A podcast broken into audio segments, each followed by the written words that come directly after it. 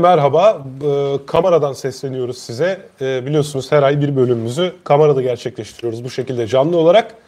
Ve bugün de o gün. Bu ayın, Aralık ayının biraz aralığın sonuna doğru sarkmış oldu. Normalde ilk pazarı yapmaya çalışıyorduk ama... Kasım. E, pardon Kasım, evet Kasım ya. Ben zamanı biraz büktüm de abi uzay zamanı. O yüzden Canın şey sağ olsun. Işık hızına yakın böyle hareket ederken olursun. Evet, peki. Hızlı koşuyorsun bugünlerde. Sizin zamanınız yavaşladı. Yaşlandıkça öyle oluyor. Peki biraz hastayım ben maalesef hala geçen haftaki gibi. Ee, bu, bugün neler oldu ondan da bahsedelim. Serdar Başeğmez bizlere fikir değiştirmenin kısa tarihi başlıklı bir konuşma gerçekleştirdi. Ee, Yalan Savar seminerleri kapsamında. Daha sonra da Future Science Team'in öykü yarışmasının ödül törenini düzenledik burada. Oldukça renkli ve tempolu bir gündü. Burada olmayanlara biraz nispet olsun. Ee, ve şimdi de muhabbet teorisiyle başlıyoruz. Ee, her zamanki Demirbaş ekiple. evet. Herkese merhabalar. Ben de buradayım. Tevfik de burada. Yine e, güzel bir konuşmamız. Evet. Hazırladım. Bugün nelerden bahsedeceğiz? Şöyle Nelerden aslında bugünümüzün konusu belli. Zakkumcu doktoru anlatacak Kaan bize. Evet. Ben neredeyse hiç bilmiyorum. Bu ilginç bir Ee, hikayedir evet, zaten. Baştan sona onu Kaan anlatacak ama o anlatmadan önce yarın e, Insight Mars'a konacak. O yüzden biraz Insight'tan bahsedelim istedim. Notlarım şu an kamerayla bizi alan telefonda. Ee, o yüzden hatırladığım kadarıyla bahsedeceğim. Ama en çok gözüme çarpan şey şu oldu diyebilirim. Öncelikle normalde bu e, görev 2016'ya programlıydı. Ama 2016'da bu üzerinde bir sismoloji aleti var. Bir sismometre. Fransız e, SNES'in yaptığı. 2016'da onun bir vakum kaçağı olduğu tespit edilince maalesef Mars fırlatma penceresi kaçırıldı 2016'daki. Biliyorsunuz e, Mars'a en kısa sürede gitmek için e, uygun fırlatma pencereleri var. Şimdi Mars da dönüyor, biz de dönüyoruz. O yüzden arada Mars metro, retrosu, Merkür retrosu oluyor. Astrologlar ona anlam yüklüyor ama astronomlar için bu 150 milyon dolar demek. Eğer o e, pencereyi kaçırıyorsanız projeniz bir buçuk yıl sonrasına kalıyor demek çünkü. Ve bu da tabii ki projede çalıştırdığınız insanlara ödediğiniz maaşlar vesaire derken e, epey bir paraya mal olabiliyor. 2016'da bu fırlatma penceresi kaçırıldı. Kaçırıldığı için fırlatma 2018'e kaldı. Bunun e, bizim için tek güzelliği şu oldu. Normalde Mars Insight'la beraber bazı insanların isimleri de şu an dijital olarak Mars'a gitti. E, bu Insight üzerindeki bir çipin içerisinde. Belki aranızda gidenler vardır. Kaç kişi var? Ben de dahil Oo, olarak bayağı kalabalık. 3, 5, 6, 7, 8, 9, 10, 11 kişi şu an e, Mars yörüngesine girmek üzere isimleriyle. E, 800 bin kişiydi bunlar.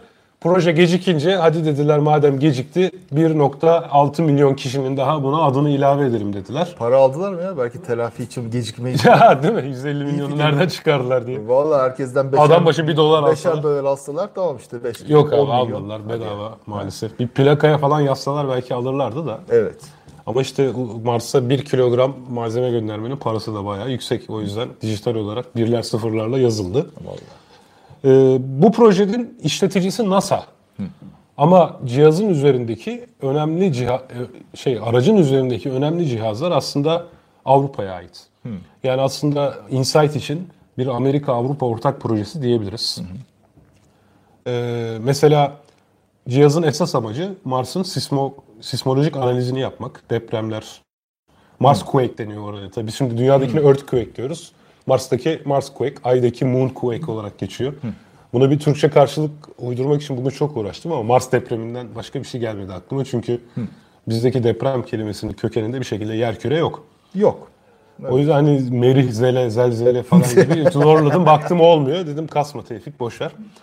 Ee, mesela o üzerindeki sismolojik ölçümleri yapacak olan cihaz Fransa'ya ait, Sines'e ait. Yine bu belki bugün e, Cem Toker'in tweetinde görmüşsünüzdür. Özellikle o bahsediyordu. Bu cihazın üzerinde böyle 5 metrelik bir çubuk var. Bu 5 metrelik çubuğu dibe daldıracak Insight. Ve topraktan yüzeye olan ısı akısını ölçecek. Oo. Bu sayede de Mars'ın çekirdeğinin çapı ne? Sıvı mı yoksa katı mı? Bu gibi ölçümler yapacak. En önemli ölçümlerden bir tanesi. Bu cihazın adı da HP3 ve HP3'ü de Almanlar üretti. Alman Uzay Ajansı üretti. Muhteşem. Aynı zamanda orada bazı meteorolojik ölçümler yapacak Insight. Bu meteorolojik ölçümleri yapacak Twins denen alet İspanya üretimi. Yine e, üzerinde bir retro reflektör dediğimiz bu aracın görev ömrü sona erse bile bu lazer yansıtma aya da koymuşlardı biliyorsun. Hani lazeri göndereceğiniz ve bunu size uygun açıyla yansıtacak olan bir cihaz var. Bu daha sonra navigasyon amaçlı olarak kullanılabilir. Ee, başka amaçlarla kullanılabilir. Bu da İtalyanlara ait. Bu da İtalyan Uzay Ajansı tarafından yapılmış. İnsan bunları okuyunca kahroluyor tabii. Yani. Biz de birkaç soğan gönderebilseymişiz ekmek için Mars toprağına iyi olurmuş. Ee, efendim?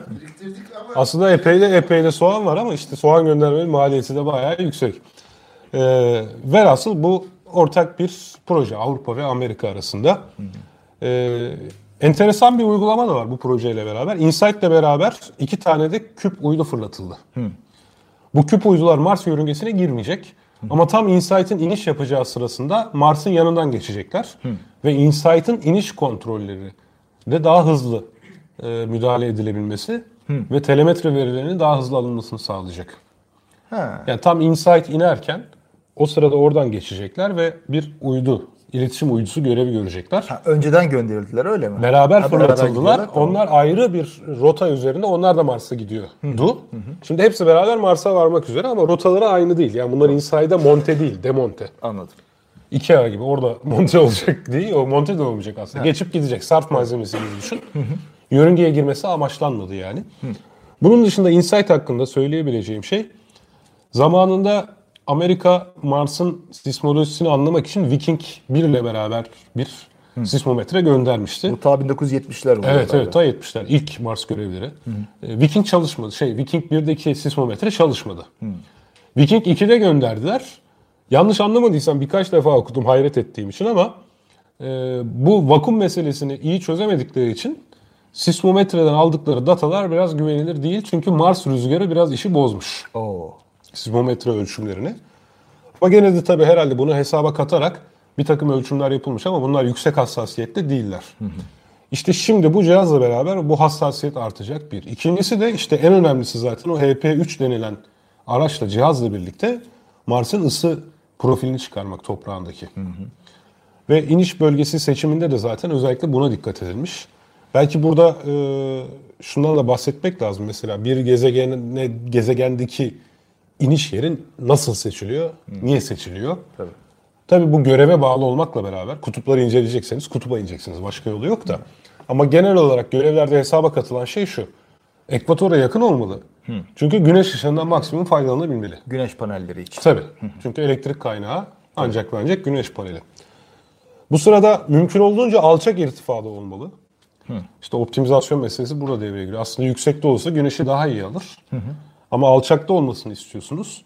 Çünkü inişte atmosferik frenlemeden maksimum faydalanmak istiyorsunuz. Oo. Hiç Atmosferik sürtünmeden. gelmezdi. Üçüncüsü e, kayalıklı bir bölge olmaması lazım ki Mars'ta bu az. Çünkü inişte kayalıklar bir kere inişinizi bozabilir, zarar verebilir. Şey diye mi? Çakır çukur oluyor, düzgün duramıyor diye mi? Tabii Tamam. tabii. Yani direkt zarar verebilir. Tabii. Düz bir zemin olmalı. Ee, dördüncüsü özellikle bu görev için şuna dikkat edildi. Yumuşak bir toprak sahası olmalı. Çünkü 5 metrelik boruyu dibe sokacak. Haliyle. Dolayısıyla yumuşak bir alan belirlenmişti. Bunun için bir alan seçildi. Geçenlerde de Mars 2020'nin alanı seçildi bu arada. Biz de Açık Bilim'de küçük bir e, video haber yapmıştık. Ee, orada da gene göreve özel bazı kriterler seçilerek bir iniş alanı belirlendi. Yani şu an için benim Mars Insight hakkında söyleyeceklerim bunlar. Projenin bazı ilkleri var. O ilklerde işte bu CubeSat'lar her şeyden önce. Daha önce de CubeSat gönderilmişti bu arada. Ama bu flyby olarak geçip gidecek olan CubeSat'lar ilk defa kullanılıyor. Yine ilk kez Mars'ın işte o toprakta böyle bir 5 metrelik boru sokarak o ısı akısının ölçülmesi başlı başına yepyeni bir şey. Evet. Ee, bunun da sonuçları çok şey değiştirecek. Niye? Niye? İşte bu gezegen öncesi diskteki kayaç gezegenlerin oluşumu hakkında ilk defa dünya dışında bir gezegeni de e, bu şekilde incelemiş olacağımızdan e, gezegen oluşumu hakkındaki bilimsel dataları çok şey katacağı düşünülüyor.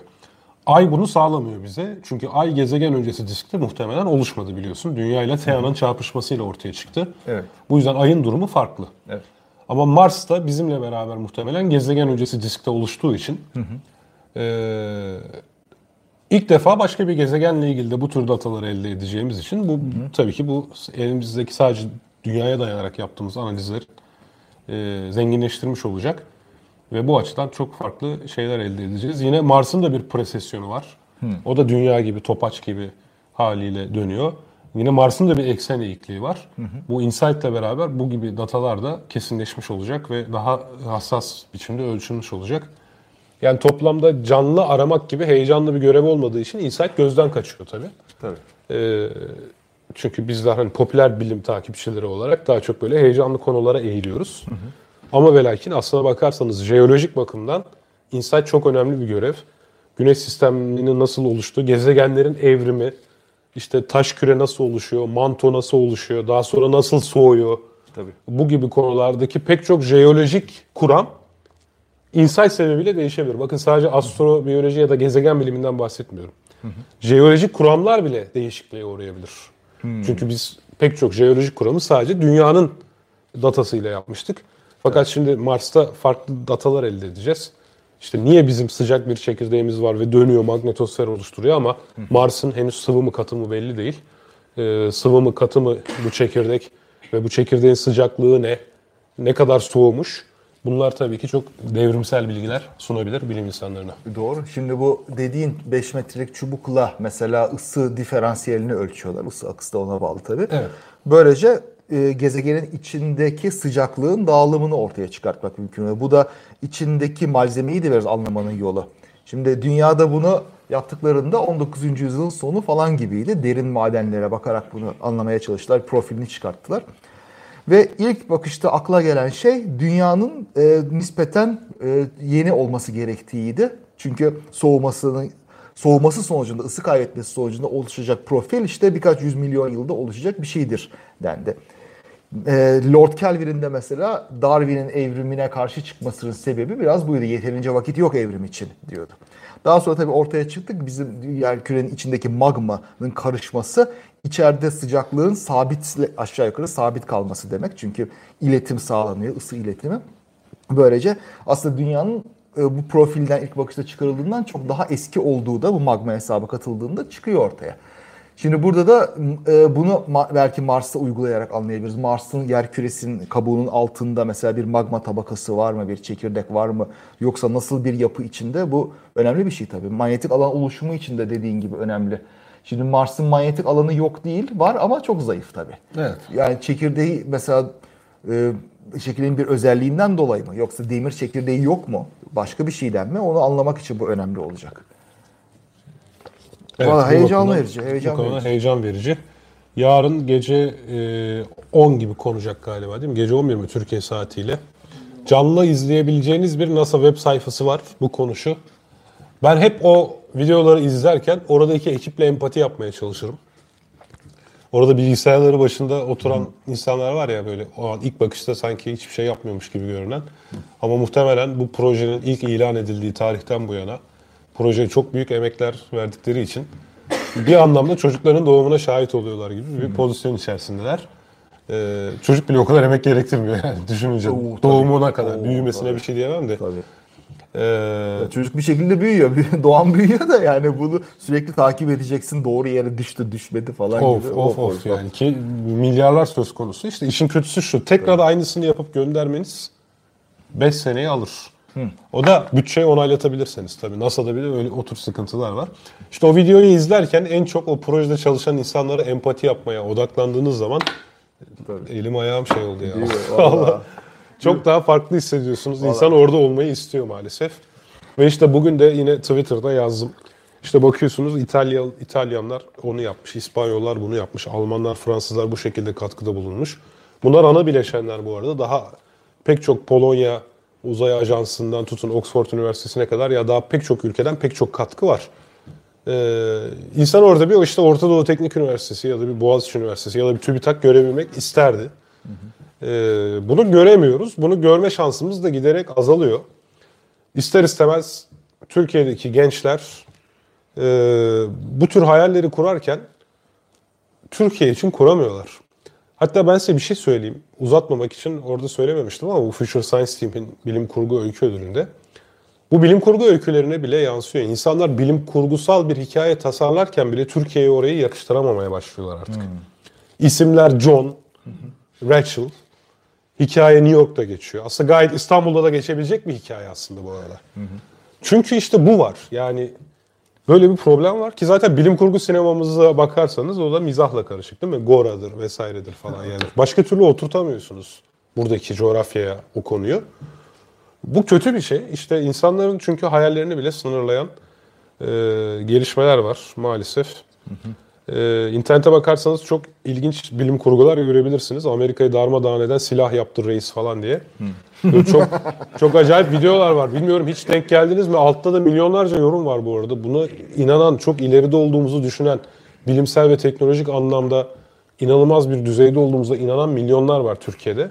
Aksini söylemeniz vatan haini ilan edilmeniz için yeterli zaten. Öyle. Ve bu ortamda bilim ve teknoloji geliştirmek, buna dair hayaller kurmak çok zor olduğu için gençlerimiz büyük ölçüde yurt dışına gitmeyi hayal ediyorlar. İşte size beyin göçü. Tabii. Ve tabii ki bu kısır bir döngü. Gençler giderse burada bunları kim yapacak? İşte böyle bir kısır döngü ve sürüklenme yani. Valla benim şey, bilim kurgudan anladığım e, şeydir. İleriye dönük düşüncenin bir yansımasıdır aslında bilim kurgu merakı. Yani dünyanın daha ileride ne olacağı, nasıl daha ileri gidebileceğimiz bazen distopyalar vardır ama genel olarak bir iyimserlik de çok vardır bilim kurguda. E şimdi geleceğe dö- dönük bir umudun yoksa, daha iyi olacağını düşünmüyorsan pek bilim kurguyla da çok uğraşmıyorsun ve onun içinde rol de almıyorsun. Ya da işte senin toplumunda bunu yapanlar olduğunda ülkenin geri kalanını bu role uygun görmüyorlar. Çünkü ne olacak diyorsun. Yani bir- ve bu bu gelişmelere de baktığında aslında biraz e, kenarda kalmaya doğru da gidiyoruz gibi görünüyor. Yani ileride uzaya koloni kurulacaksa bugün bu uydulara, bu cihazları yapan ülkeler kuracak o kolonileri. Ondan sonra geriye kalan çöp yığını içinde biz yaşıyor olacağız ve bizim torunlarımız. İşte geçmişe dönük böyle "Aa, şanlı tarihimiz, aslan ecdadımız falan diye düşündükçe böyle olacak. Ge- İleriye bakmıyoruz çünkü hep geriye bakıyoruz. Geçmişte değil, gelecekle, olası gelecekle övünmek lazım ama maalesef. İstersen ana konumuza geçelim. Abi Geçelim, ben Zakkumcu Doktor olayını çok eski olmasına rağmen galiba ben hiç duymadım. Çok da merak ediyorum. Ya şimdi yalan savar toplantılarına denk getirdiğimizde bu muhabbet teorisini biraz böyle yine eleştirel düşünceyle ilgili konuları seçmeyi seviyorum. Yani iyi oluyor. Hem temaya uygun oluyor hem de dinleyicilere de uygun oluyor. O yüzden de biraz bu eski hikayeyi çıkartmak istedim. Ee, Ziya Özel'in hikayesi yani en azından Türkiye kamuoyuna 1988'de girdi. Şubat ayında e, bir televizyon TRT vardı o zaman sadece. TRT'de yapılan bir yayında e, Doktor Ziya Özel hazırladığı zakkum ekstresiyle her türlü kanseri iyileştirebiliyor tarzında bir haber. İşte hemen arkasından gelen haftalarda işte Milliyet gazetesinde yazı dizisi çıktı. Nokta gazetesi dergisinde diziler çıktı vesaire. Bu şekilde şanı iyice yayıldı. Ee, tabii eleştiriler de çok fazla oldu ve o zamandan beri Zakkumcu Ziya adı da Zakkumcu Doktor adı bu şekilde geldi. Şimdi bu eskide bir şey kaldı, kalan bir şey olduğu için internette falan aradığınızda çok fazla bir şey bulamıyorsunuz. İşte ekşi sözlükte bir şeyler var. Başka doktorun kendi sitesi var. O da tabii bayağı yanlı. Benim bilgileri aldığım yer o zamanki tartışmaları yakından takip etmiş. Ee, Doktor şey Profesör Hüseyin Batuhan'ın Bilim ve Şarlatanlık kitabı. Şu şöyle göstereyim ekranda görünebiliyorsa. Bu 1993 Yapı Kredi Yayınları baskısı. Bu baskı tükendi maalesef. Daha sonra yeniden belki başka bir yayın evinden bir baskı daha çıktı. Zannediyorum o da tükendi. Bulabilirseniz alın. Yani sahafta mahafta bulursanız alın. Çok güzel bir kitap.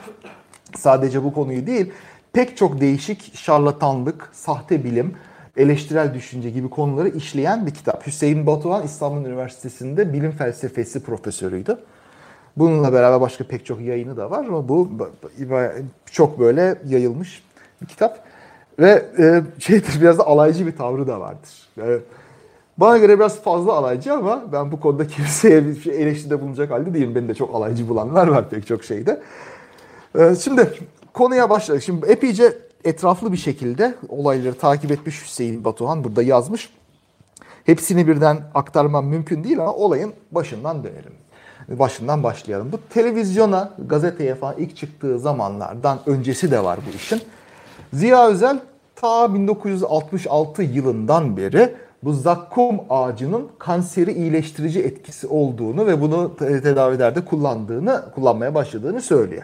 Ziya Özel o sıralarda Muğla Devlet Hastanesi'nin başhekimi.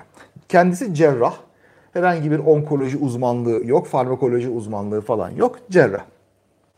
Kendi ifadesine göre bazı gözlemlerden yola çıkarak zakkumun etkisini böyle hipotezi, hipotesize etmiş. Şöyle gözlemler. Mesela diyor ki bana da hastalar geliyorlar. Bunlar mesela e, yüksek yerlerden, Muğla'nın yüksek yerlerinden gelenler hava temiz olmasına rağmen orada daha fazla kanser oluyor. Ama alçak yerden gelenler de çok olmuyor. Diyor ki bilen bilir Muğla'da zakkumda iç içedir insanlar. Hep zakkumla beraber yaşarlar. Bu şekilde böyle kendi Yükseklerde iç içe değiller. mi? Yükseklerde yetişmiyor zakkum. O yüzden. O yüzden temiz hava olmasına rağmen daha çok kanser oluyor diyor. Temiz havayla kanser ne bileyim neyse. Her türlü Yok, hani kanserden sonuçta- bahsediyor. Hani hava kirliliği de kanser sebebi Ha olabileceğini tabii ciğer, akciğer kanseri olarak. Bir gözlemini daha bildiriyor. Bu buradaki köylüler mesela azgın yara dedikleri cilt kanserinin üzerine zakkum yapraklarını sarıyorlar ve böyle iyileşiyorlar falan gibi bir gözlem ileri sürüyor.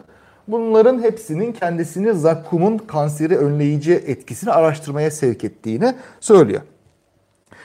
Şimdi bunların hepsi bir başlangıç noktası olarak güzel. Çok itiraz edilecek bir şey yok tabii. Ama işin sorunu bundan sonrasında geliyor. Ziya Özel'in bu şeyi işlemi nasıl yaptığı, bu tedaviye nasıl ulaştığı. Şimdi bu kendisinin söylediğine göre ta 70'lerden bu yana insanları bu konuda tedavi etmeye başlıyor. Şimdi bu olabilecek bir şey değil. Deneylere başlıyor baya baya yani. Deney de yani şöyle diyeyim. Başta böyle 73 falan gibi bir tıp kongresinde bunu sunmuş ama çok büyük eleştirilerle karşılaşmış. Buna da epeyce içerlemiş olduğu anlaşılıyor.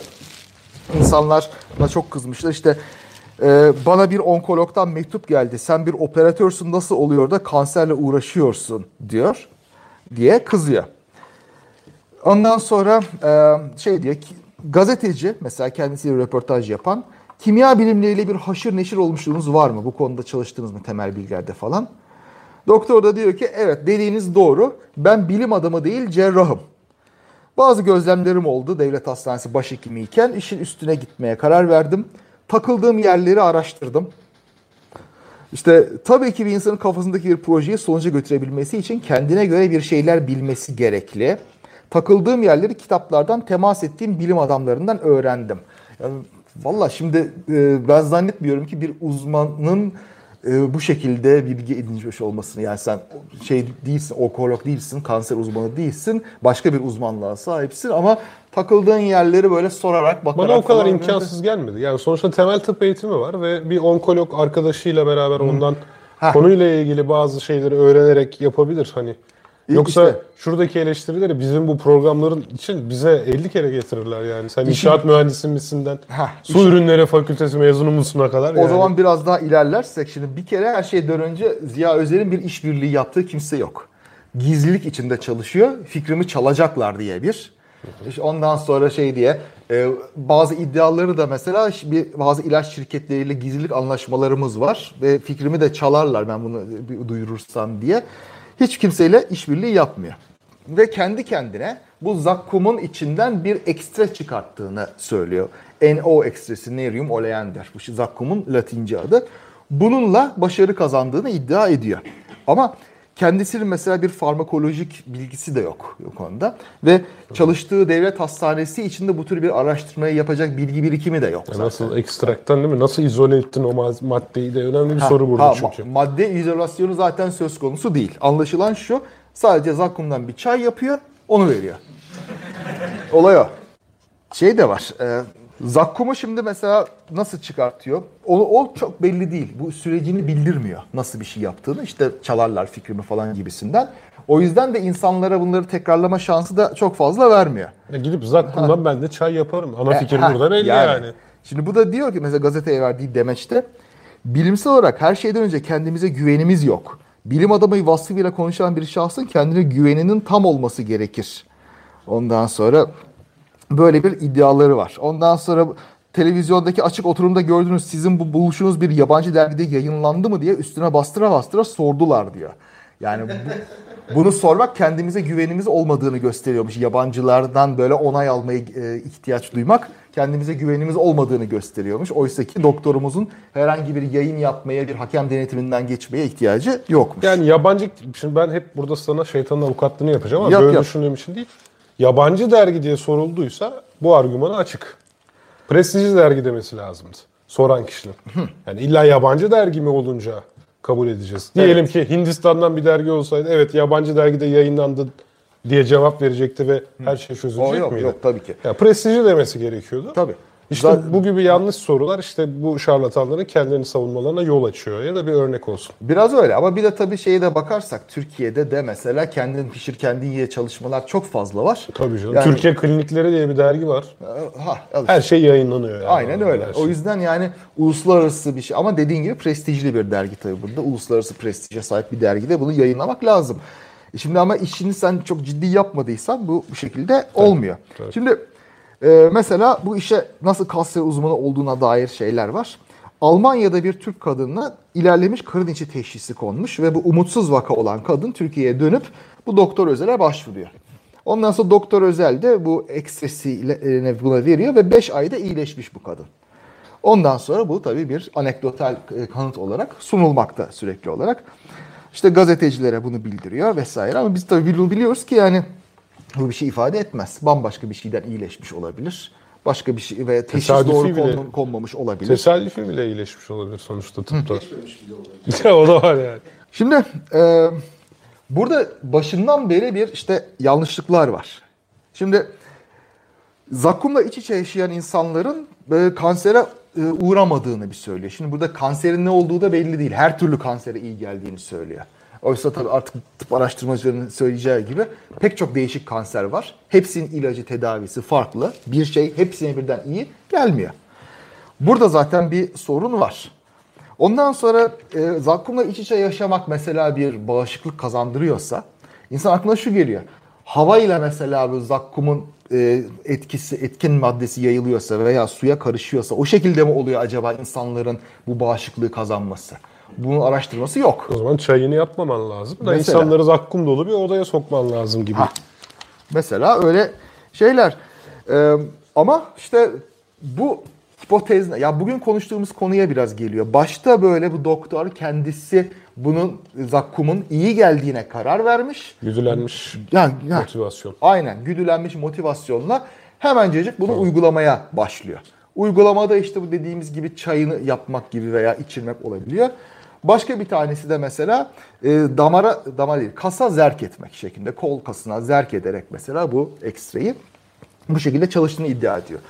Şimdi 66'dan başlayarak işte 80'lerin başına kadar bazı deneyler yaptığını söylüyor ama bunların kaydı kuydu fazla yok. Bir kesinlikle bir kontrollü deney yok. Bunların ne kadar başarılı, ne kadar başarısız bunun bir kaydı karşılaştırma yolu yok. 80'lerin başında işte 400 küsur hastaya bunun uygulandığını söylüyor, uyguladığını söylüyor. Bunlara da mesela şu şekilde uyguluyor. E, Şırıngayla dam- damara ya da kasa bunu zerk ediyor ve diyor ki ateşin 38 ila 41 aralığına çıkması lazım 2 saat ila 4 saat içinde. Eğer böyle olduysa işe yarıyor demektir. Eğer böyle ateş çıkmadıysa hastada tümör yok demektir diyor. Bu sonuca nasıl ulaştığı tamamen bir muamma. Neye dayanarak sen böyle Tümör yok demektir derken zaten bu zerk işlemini çoktan tümör olduğu kesin ve kanser tanısı konmuş kişiye yapmıyor o zaman. Ha orada da durum biraz garip. Mesela bana gelen herkes zaten çaresiz daha önce hiçbir kanser tedavisinden çare bulmamış olanlar diyor. Bazen bazen de işte tü- tümörü olduğunu bilmeyenler diyor. Tutarsızlık şeyleri var böyle arka arkaya. Tam belli orada değil neyin ne olduğu. Kaydına zakkum- dikkat tut etmemiş. Özüt düzel, ya hekim varsa burada düzelsin var gerçi. Birisine zakkum özütü zerk ettiğimiz zaman ateşin yükselmesinin nedeni enflamasyon olsa gerek değil mi? Vücudun yabancı maddeye tepki vermesi.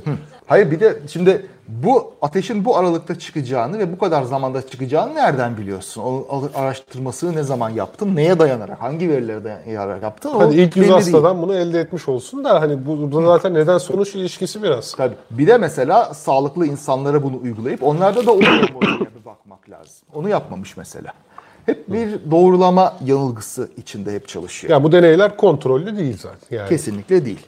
Çift kör falan geçtim zaten de kontrollü değil zaten yani. Hiç değil. Şimdi e, işte şey var savunduğu hep şey işte be, e, tıp işte 50 senedir bu zakkum bitkisini araştırıyor. Onun içinde 50 tane etkin madde var.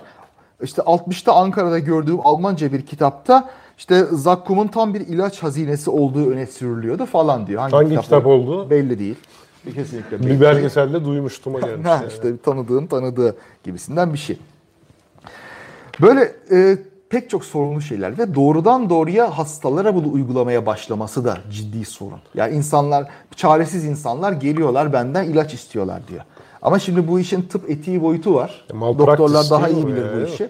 Yani o çaresiz insanlar gerçekten çaresiz mi? Başka çaresi var mı? Bu bundan daha fazla etkili olması ihtimali olan tedaviler yok mu gerçekten? Onları iyi değerlendirmek lazım. Bu karşısına gelen herkese bunu zerk edivermiş.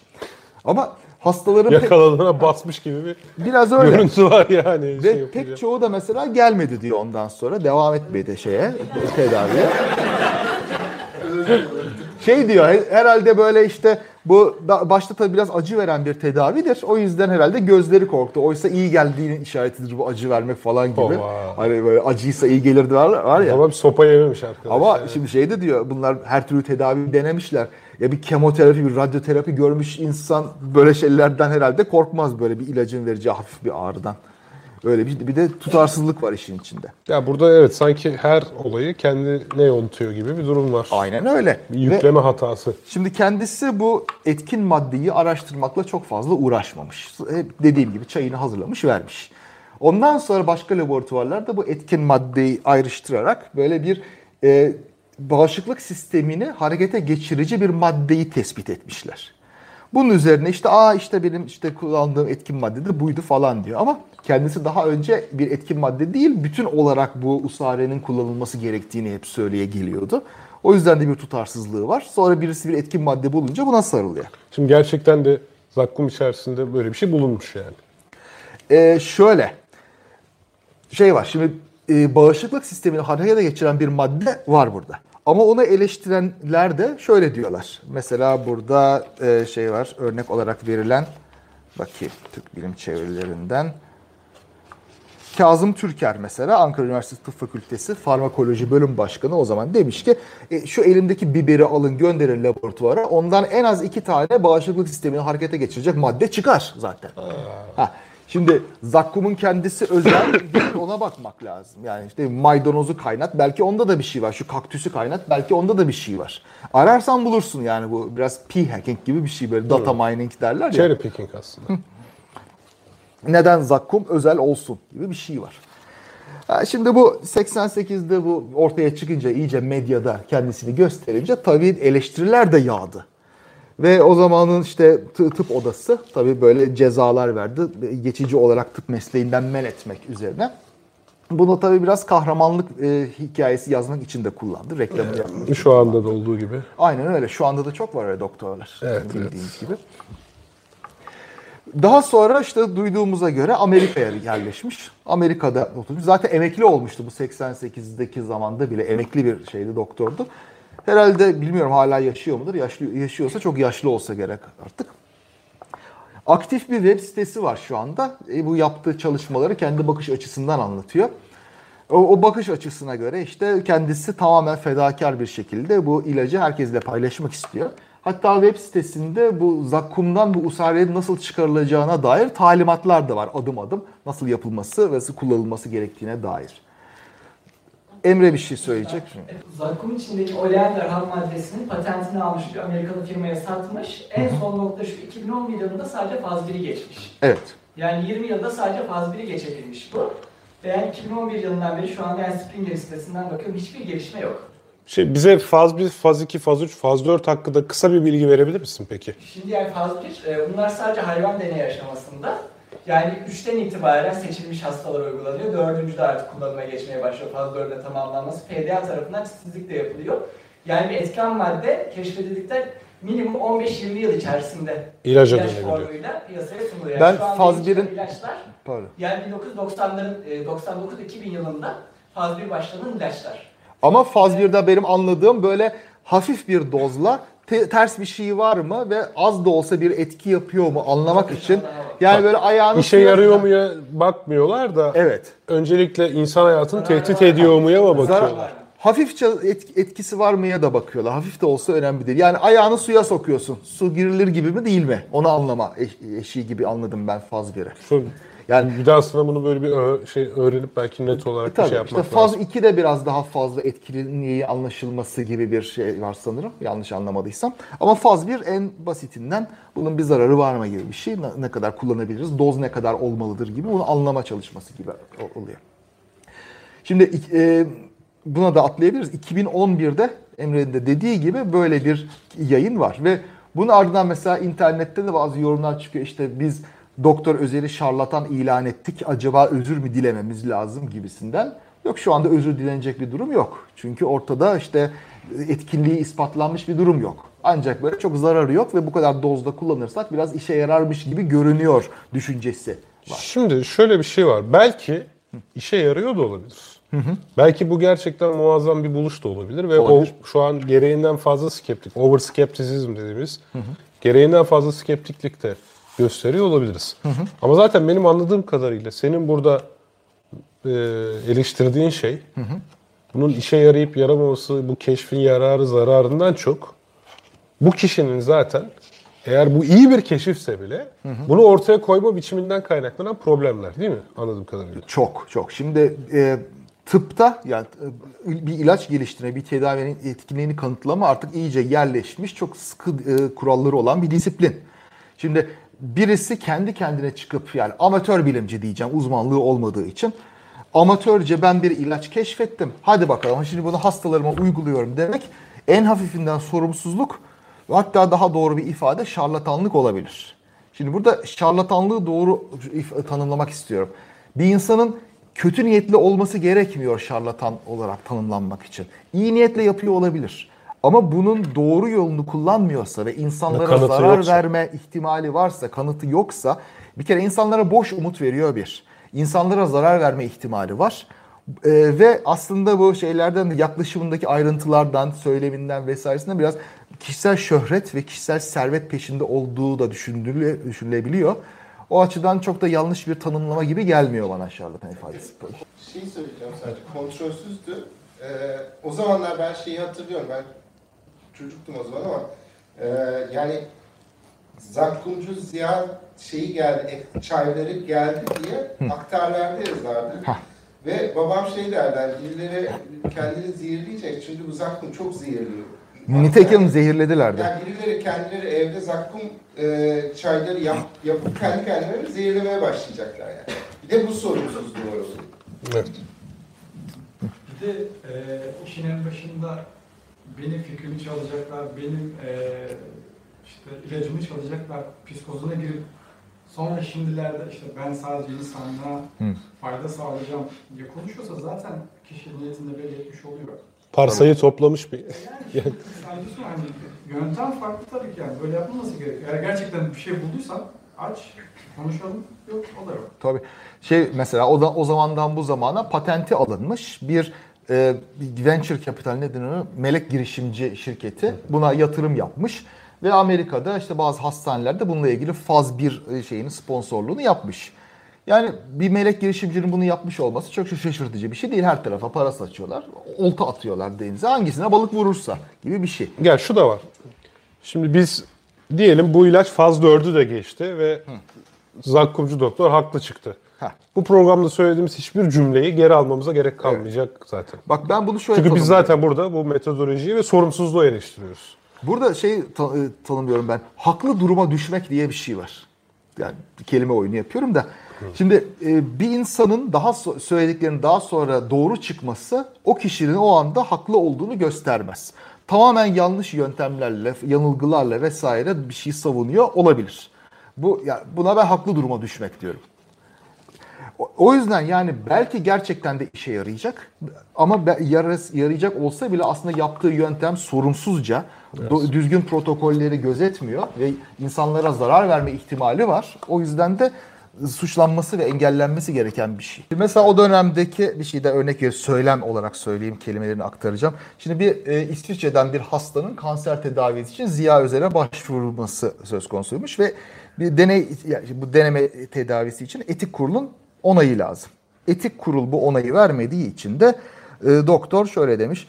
Sadece ve sadece yardım bekleyenlere bir darbe daha indirmişler. Israf çekenlerin tek umudunu da söndürmekten başka bir işe yaramamışlardır diyor etik kurul için. Yani yaklaşım böyle. Böyle sansasyonel olunca... Bu arada Canan Karatay'dan daha edebi bir insan. evet, Değil mi? kesinlikle. Sözler, söylemler falan ızdırap çekenler. Aynen öyle. Bundan mustarip olanlar. Yani Elinde bir zakkum böyle. hastaların ve buluşumun yarattığı olumlu etkileri olumsuzluğa dönüştürmek görmezlikten gelmek istiyorlar. Bu zihniyet karşısında verecek ne yanıtım kalır ki diye. Müthiş vallahi yani. Yani çok ilginç. Şimdi mesela bir de yine aynı yıl içinde daha sonrasında e, bir AIDS hastasına bir uygulaması olmuş bu ekstrenin. İşte bir e, ölümcül bir kızcağıza böyle bir uygulama yapıyorlar. Ok Meydanı Hastanesi'nde. Bununla tedavi etmeyi denemişler ve çocukta inanılmayacak bir iyileşme görmüşler ve bunu da milliyet aracılığıyla işte gazete aracılığıyla kamuoyuna duyurmaya karar vermişler falan yani. İyileşme görmüşler ne demek? Yani Ha, HIV ha. virüsü silinip gitmiş mi yani? Eninde sonunda çocuk ölmüş zaten yani AIDS hastası ölmüş. Onu Yaşamının kurtarmış. uzadığını mı düşünüyorlar? Bunu İşte yaparak. evet biraz herhalde. İyile, durumu iyileşmiş herhalde. Onun tanımını tanımı burada yok. Bilmiyorum iyi tanımlamışlar mı ama. Şimdi şey var tabii. Türk Tabipler e, Birliği Yüksek Onur Kurulu doktor için işte Ziya için geçici meslekten uzaklaştırma cezasını onayladı diye bir haber var. Ondan sonra da bu doktor yine şöyle diyor yine gazetede. Ee, inanın korku içindeyim. Bilim adamı geçinen bazıları Belma'yı öldürür diye korkuyorum AIDS'li kızı. Malum bizimle uğraşanlar çok. Yani bildiğin paranoyak hale de bağlamış biraz. Yani şu şöyle düşünmek Evet, lazım. toparlayalım Kimse- artık, Toparlayalım. evet. Kimseye körü körüne güvenmek söz konusu olmamalı. Elbette ilaç şirketleri de kontrolsüz kalırlarsa karlarını artırmak için bize zehir yutturabilirler. Veya FDA ile belki atlayacak bazı şeyleri. İşte bunun- Rüşvet alan bir bürokrat olabilir mi? Ya İşte olabilir. Bunun için evet, her yani. zaman karşı böyle denge mekanizmaları, kontrol mekanizmaları çok sağlam tutulmalı. Bunların özelliği sağlanmalı. O zaman bunların birbiriyle çekişmesine güvenebiliriz ancak. Yani bir, mesela bunları kontrol eden kişilerin hiçbir şekilde bu şirketlerle alakalıları işte iltisakları falan moda terimle olmaması lazım. Her türlü böyle e, maddi alışverişin falan kontrol edilmesi lazım. Ancak o zaman belki bir güvene yaklaşabiliriz bu durumda. Kişilere güvenmek ya da kurumlara güvenmek değil, bir çekişmeye güvenmek olabilir bu ancak. Evet. Ee, Peki, o zaman O zaman- kapatabiliriz artık. İnsight ilgili. tamam. Insight ile ilgiliyse alalım. Bu konuyu kapatmış olalım çünkü. Eğer yanlış hatırlamıyorsam e, Mars'a gönderilen cihaz 5 metre uzunluğunda bir çubuk e, yüzeyden içeri daldıracak ve ısı Evet. farkını ölçecek. Sanki 5 metre bana çok kısaymış gibi geldi. Bu uzunluk neye göre hesaplanıyor? Hassasiyet cihazınızın hassasiyetine göre 5 metre yeterli olabilir. Ya ben, ben bir tahminde bulunayım. Yani evet dediğin gibi sağlıklı ölçüm için belki 100 metre falan gibi bir kan, şeyde tünelde ölçüm yapmak lazım. İmkanları yok. O yüzden de mümkün olduğunca hassas bir şekilde yani aslında iki uç arasındaki sıcaklık farkı belki bir derece bile yoktur. Yarım derece falandır. Ondan yola çıkarak bir interpolasyon, ekstrapolasyonla falan e, uzatmaya çalışacaklar muhtemelen. Yapabildikleri en iyisi o diye tahmin Yani ediyorum. aslında varsayımsal. Yok değil değil. Sensör Yaklaşık, hassasiyeti yaklaşık. Hata hata büyüyor. Yani e, 100 metre olsaydı hata çok daha küçük olurdu. 5 metre olduğu zaman ki ortalama hata biraz daha büyür. Ama uzaya 1 kilogram göndermenin bile çok büyük bir maliyeti var. Burada bir optimizasyon yapılması gerekiyor. Hatta yüksek olasılıkla şöyle şeyler de var. Boru uzadıkça mukavemeti de yani daha doğrusu kırılmaya, e, eğilmeye olan e, şey temayül de artar. Belki 5 metre bile gidemeyecek. Ha, belki bir kayayla karşılaşacak vesaire. Yani orada muhtemelen çok büyük bir optimizasyon çalışması var ve bunun sonucunda 5 metrenin uygun olduğuna karar verilmiştir. Şey var. Bir de tabii matematiksel modellere bakıyorlar öncelikle. O modellere göre mesela 5 metredeki sıcaklık farkı ne kadar olur şu modele göre, bu modele göre. Tabii. Ondan sonra sonuca bakıp bu modele hangisi daha iyi uyuyor gibi bir sonuca ulaşacaklar. O da bir tahmin olacak ama yani mükemmel bir şey olmayacak. Zaten Mars'la ilgili elinde gene de yüzeyden aldığın kızılötesi ışınlar sayesinde işte bir dağın tepesiyle aşağısı arasında da olsa elinde bazı önceden oluşturduğun modeller var zaten. Tabii. Çünkü Mars'ta çukurlar da var, tepeler de var. Bir şekilde yüzeyle çukurun tabanı arasındaki sıcaklık farkından vesaire dolayısıyla kıza ötesine dayanan bazı ölçümler var zaten. Tabii. Burada biraz daha jeolojik e, olarak şöyle söyleyeyim. Aslında tam olarak ifade şuydu okuduğum metinde. E, Viking 2 ve Mars Pathfinder'ın yaptığı ölçümleri 3 ila 10 kat daha doğru, e, accurate hale Çok getirecek yazıyordu yani zaten. Yani elde bir model var ama bunu işte 3 ila 10 kat daha Mars 2020'nin e, ineceği yer belirlendi. 60 tane farklı yer belirlemişlerdi. Onu seçmeleri bayağı uzun sürmüş. Evet, Insight için de 22 aday vardı. Bu 4'e düşürüldü önce. Daha sonra 4'ten de 1'e düşürüldü. İşte çok önemli. Yani mevki çok önemli. Gidip de dımdızlak orada kalmak var yani. Yani. Çünkü Insight hareketli değil. Bu arada Mars 2020 bir şekilde tekerleri var yani basar gider de. Curiosity Evet. bunu ittirir azıcık. Ha, opportunity ya. Biliyorsun ölmedi bir türlü. Evet. Tamamdır. Öldürmeyen NASA öldürmüyor. Yani. Evet artık programımızın sonuna gelelim. Ee, yine Dom'dan yayın yaptık. Kamera sponsorluğunda. Güzel bir yayındı. Haftaya e, ev yayınlarımızda Evet. görüşmek dileğiyle Görüşmek diyelim. üzere, hoşça kalın.